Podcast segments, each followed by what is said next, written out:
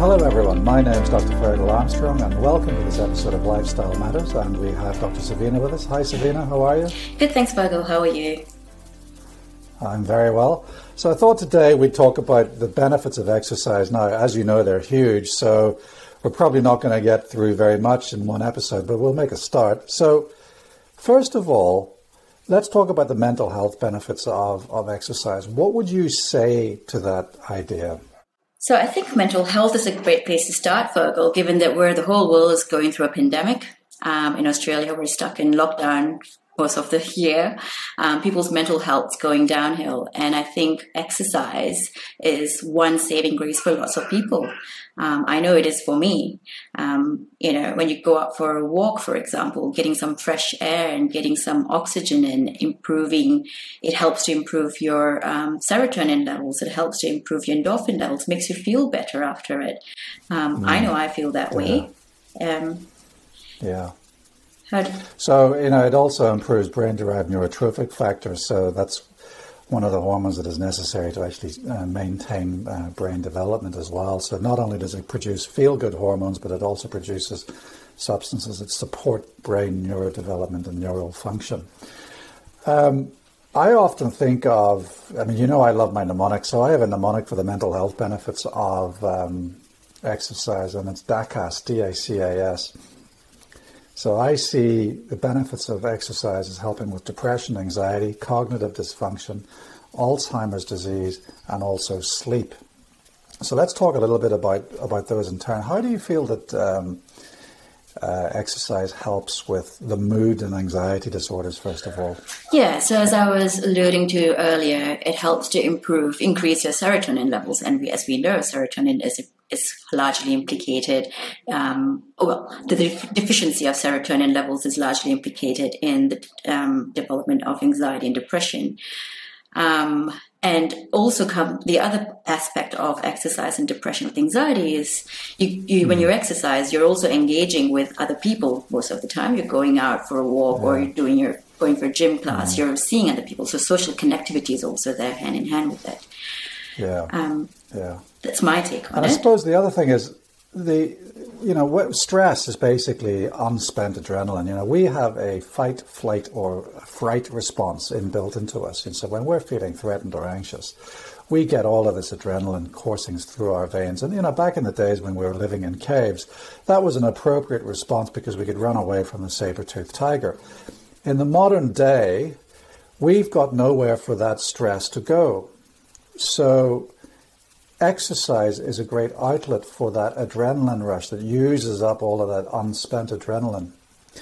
And moving on to um, you know cognitive function, you know we we know that, that there are a number of factors that are validated for optimal brain health, and exercise is one of them. So so we know that uh, regular aerobic, regular um, uh, high intensity and regular aerobic exercise helps cognition.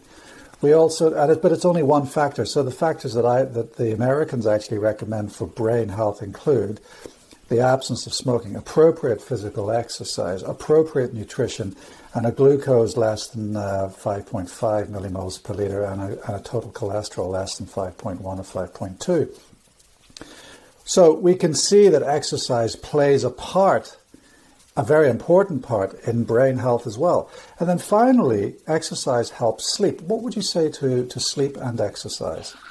I think that we kind of touched on in our previous episode with uh, when we talked about sleep. Um, you know, getting that early morning sunlight with our exercise will help to improve our sleep later on.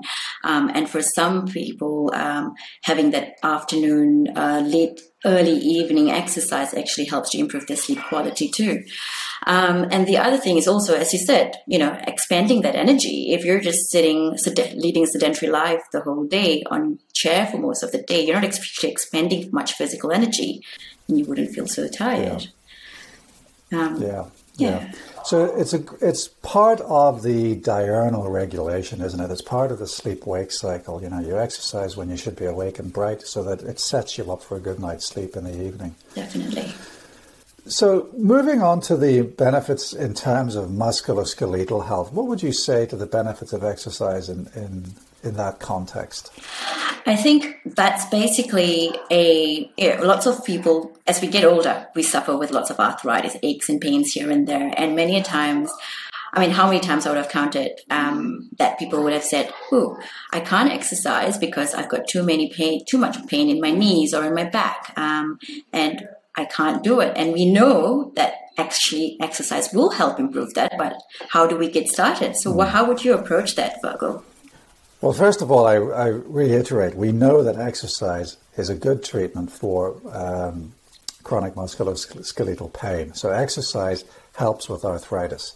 So, exercise strengthens the muscles around a joint, which reduces pain. Exercise contributes to weight loss, which reduces pain and which also reduces the stress around a joint. So, there are many reasons why exercise helps with pain. But it's not the only treatment modality that we can use in chronic pain. So, we, what we need to do is first of all identify what other treatment modalities we can use to help manage pain as we exercise. And secondly, we need to understand that boom or bust actually is a very difficult thing to, to, to, deal with in terms of pain. So, what is boom or bust? So, people on a good day will overdo it and then they'll suffer the next day. So, they'll boom and then they'll bust. So what we need to do is pacings, and that includes pacing of our activity levels and pacing of our exercise. So broadly speaking, exercise is great for pain, exercise is great for arthritis, exercise is great for strengthening muscles, but it has to be done appropriately, sometimes under medical supervision, avoiding the boom or bust. And it's not the only answer, but it's part of the answer. So because of the, I, I, mean, there are very few musculoskeletal conditions that I can think of where exercise wouldn't be indicated. I mean, maybe myasthenia gravis, you know, might, you know, you might not want to do it then, but I can't think of anything else where you wouldn't get some benefit from exercise. Definitely. And I think the other thing to add is, um, I think the great place to start with exercising is actually doing water exercise. Um, you know yeah exactly yeah removes, the type of exercise is important yeah yeah so because yeah. you know when you're in the pool when you're in water uh, you're removing the effects of gravity so there's less stress on mm. the joints you can find yourself doing far more mm. than you can do on land um, and the other thing is yeah. also, it's not so much just swimming or anything. You know, lots of people say, I, you know, I don't want to swim. I can't even think about putting on a swimwear and getting into the pool. But, you know, I have some of my, older patients telling me that I can't remember the last time I put on a swimsuit on.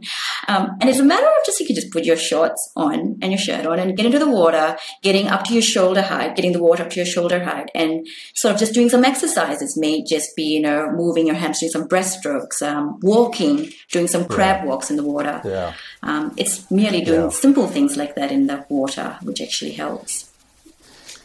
So it's about understanding that you don't wake up and run a marathon. You have to train. And even elderly, frail patients can undergo training.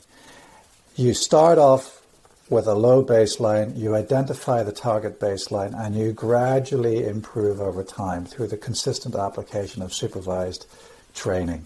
So you know, it doesn't happen overnight. That's the key thing. It's it's a gradual process. Definitely. Now, what about osteoporosis and brittle bones? How, how does exercise help with that? So that's actually um, there's a lot of research about that really, um, and I think the the most convincing theory so far about exercise and osteoporosis is the fact that when you do more strength resistance based training, it actually helps to increase the cells that produce bone. Um, they're called osteoblast cells. Yeah. Um, there are, yeah. uh, you know, there are some research going about saying, you know, it also reduces the activities of cells that destroy bone called the osteocytes. Uh, but the most convincing evidence seems to be coming from the fact that, from the bone making cells. Um, yeah. So we know that exercise effectively increases osteoblastic activity and bone remodeling and reduces osteoclastic activity, which is, as you say, those cells that eat away at bone and, and contribute to osteoporosis. And it's weight bearing exercise. So we're talking about weight training, push ups, you know, that kind of walking uphill, that kind of thing, running, you know, um, aerobic exercise doesn't have the same benefits in yeah. terms of bone growth, does it? No, it doesn't. And it, you just think about the intensity, yeah. the loading of the, the bone matrix. That's what we're wanting, yeah. um, as opposed to what you do with aerobic exercise. So let's move on to another aspect of um, how exercise helps with, um, with cancer. It does. I mean, that's that's the surprising thing, isn't it? Actually getting out and doing your walking, walking the dog, 30 minutes a day, five days a week, it actually helps reduce your risk of cancer. Savina, what do you think about the risks of cancer and how it can be modified by exercise? So there is a lot, once again, um, lots of evidence pointing to how exercise can reduce the risk of the relative risk of cancer um, up to even 30%. Mm. And there's a most evidence point towards colorectal cancer and breast cancer, actually. Um, mm. And that's, that's pretty astounding, the fact that, you know, exercise can help reduce that risk. Um, also, um, you know, if you, for example, if you imagine yourself going through cancer treatment, going through chemo and radiotherapy, you need a good cardio, a heart and lung function um, to endure treatment. Yeah, yeah. This actually helps yeah. improve that too. And of course, it's a very stressful time, and exercise helps you helps deal with stress. So you know, long gone are the days when you had the diagnosis of cancer and then you were ushered to the bath chair and the blanket was placed lovingly over your knees, thermometer was stuck in your mouth, and you were walked around forever and a day whilst you were going through that. That's just not true. We, we are encouraging activity at as much as possible at all stages of treatment. Yeah, definitely. Um, and also, um, the mm. other thing I would like to add about that is um, there's also if where you were talking about it's a stressful time. When you're stressed, you, we tend to eat mm. poorer. Um, and we increase our risk of developing other chronic diseases. So, if you exercise, you can hopefully help reduce that risk a little bit too. Um, just improves your mental state also. It does. It does. So again, what we're seeing is that whilst we're trying to identify the impact of one element of lifestyle medicine on one set of disease risks, actually, it's it's the, the, the, benefits of even one element of lifestyle medicine, such as exercise, permeate through so many different aspects of our health and well-being, doesn't it? Definitely, yeah. And yeah. so it's so important. So thank you, Savina. I think we've run out of time today, but what I think we should do for the next episode is talk about how exercise can help with our vascular and metabolic health. We'll see you soon. Looking forward to it, Fergal. My name's Dr. Fergal Armstrong. This has been Lifestyle Matters. We'll see you soon.